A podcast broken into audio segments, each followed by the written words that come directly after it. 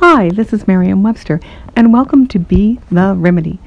This show aims to teach you, as a leader in your own business, how to be literally the cure to a problem that people are looking for, to become the remedy to the ills that you see around yourself in the world that you want to have some effect on.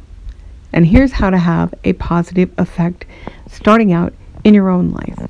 So first little tidbit I'm going to share, and I'm going to share a lot of personal processes and things you can do for yourself with your groups and clients. So listen up, take notes. This one's for you, the business owner. And I specifically love this piece because it's so true. Your business, just like anything, a relationship, you know, being a mom or dad, your business is one of your best tools for spiritual development. As you go through the building phase of your business and its problems occur, it it causes you to raise your vibration and raise your energy and around your business to protect it and yourself from being completely run dry. That's an important piece because sometimes we don't know how to say no, particularly as women in business. We've been brought up to be agreeable, to say yes, at least if you were brought up in the era that I was. Um, I think any time before Y two K, we've been brought up to be agreeable. And if we say no, then we're a bitch and a bunch of other negative things. Well, that's not true. That's a myth, by the way. We're still buying that. And if you find yourself in particular saying yes to things you really don't want to do, or that would damage you or take your time in an unfair way or oblige you for something further, and you really just don't want to say yes, here's three questions to ask yourself that will help you absolutely, without a shadow of a doubt, determine if this thing you're contemplating is something you need to be involved in. They are, first question, is it kind? It's very simple. Is the thing you're being asked to do a kindness, and not only kind for you, but kind for others?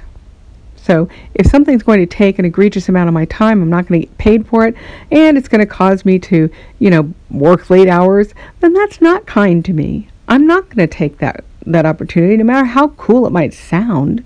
It's just not worth it. So being kind is being kind to you first, and so you can be kind to the rest of your life, people in the rest of your life. So be kind is the first question. The second one is, does it help? Does it help, this thing you're being asked to do?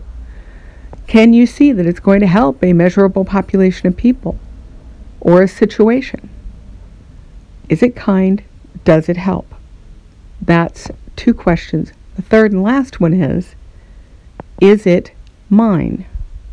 Does this belong to me? Is it mine to get out in the world? Ought I to become involved with it? Is it is it part of me, or am I part of it? If you're being asked to hold a sign and march in a cause you're really not, you know, over the moon about, don't do it. Don't do it just to be nice. And this question will help you determine that. Is this mine to shout about? Is this mine? Is this my work to do? Or could anyone do it? So be very selective about work you take on in particular, because again, we're acculturated to, you know, do things whether we can do them or not, because by gosh, we'll find a way. And that's just how our culture has run and taught us. So being kind being the first parameter, it's the first filter, first line filter you have. And then, does it help? Because if it's not helpful, if it's making a, a just a stupid widget to put inside, you know, like a a box of cereal, like you used to get a little thing, that doesn't really help anybody. It's a benign example, but and there are worse ones I can think of. But a- ask yourself, does it help a measurable population of the world? Maybe it helps out just the business owner alone, and that's not what I'm talking about. It has to help a measurable population. And is it mine to take on? Is this my job, my task? So ask those three questions and spend the week looking at stuff that you do. It's really useful to journal. I love reading my clients' journals when they bring them in, because it's just a lot of answers you'll find if you journal regularly. Your answers are right there under your nose. So go back and reread your journals. Really good practice. That's all for now. I will be back to you a little later with more goodies.